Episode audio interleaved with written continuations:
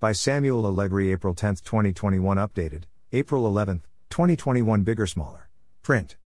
My Pillow CEO Mike Lindell said that he has employed private investigators to probe into Fox News because the outlet, according to him, rejected the idea of reporting on election fraud allegations. He expressed suspicion about the channel's unwillingness to take him on to talk about allegations of voter fraud software and hardware corporations in an interview with Steve Bannon's War Room. I've hired private investigators and I've spent a lot of money on them to investigate everything, Lindell said. The bots and trolls, who's behind them?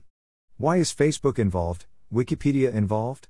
And then the big question why isn't Fox having people on? The Epoch Times has contacted Fox News for comment.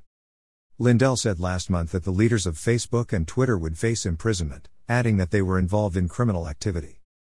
Lindell, in response to big tech censorship, is launching a social media website that will be able to handle over a billion users. I believe it will handle upwards of a billion. If it doesn't, we will get to that capacity.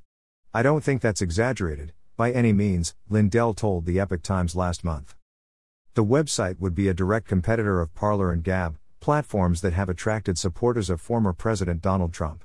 Corey Lewandowski, a former senior advisor with Trump's 2020 campaign, has said that Trump will be launching his own social media platform in three to four months.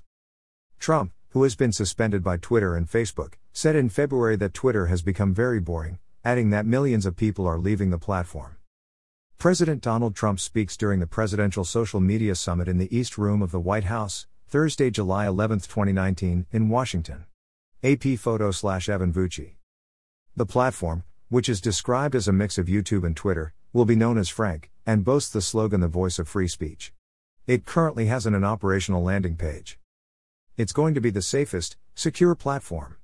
I built it expecting to be attacked, Lindell told the Epoch Times. The only reason for the delay is, I actually added six more servers in another location. I really want redundancy, so I've got three different US locations and another hidden one.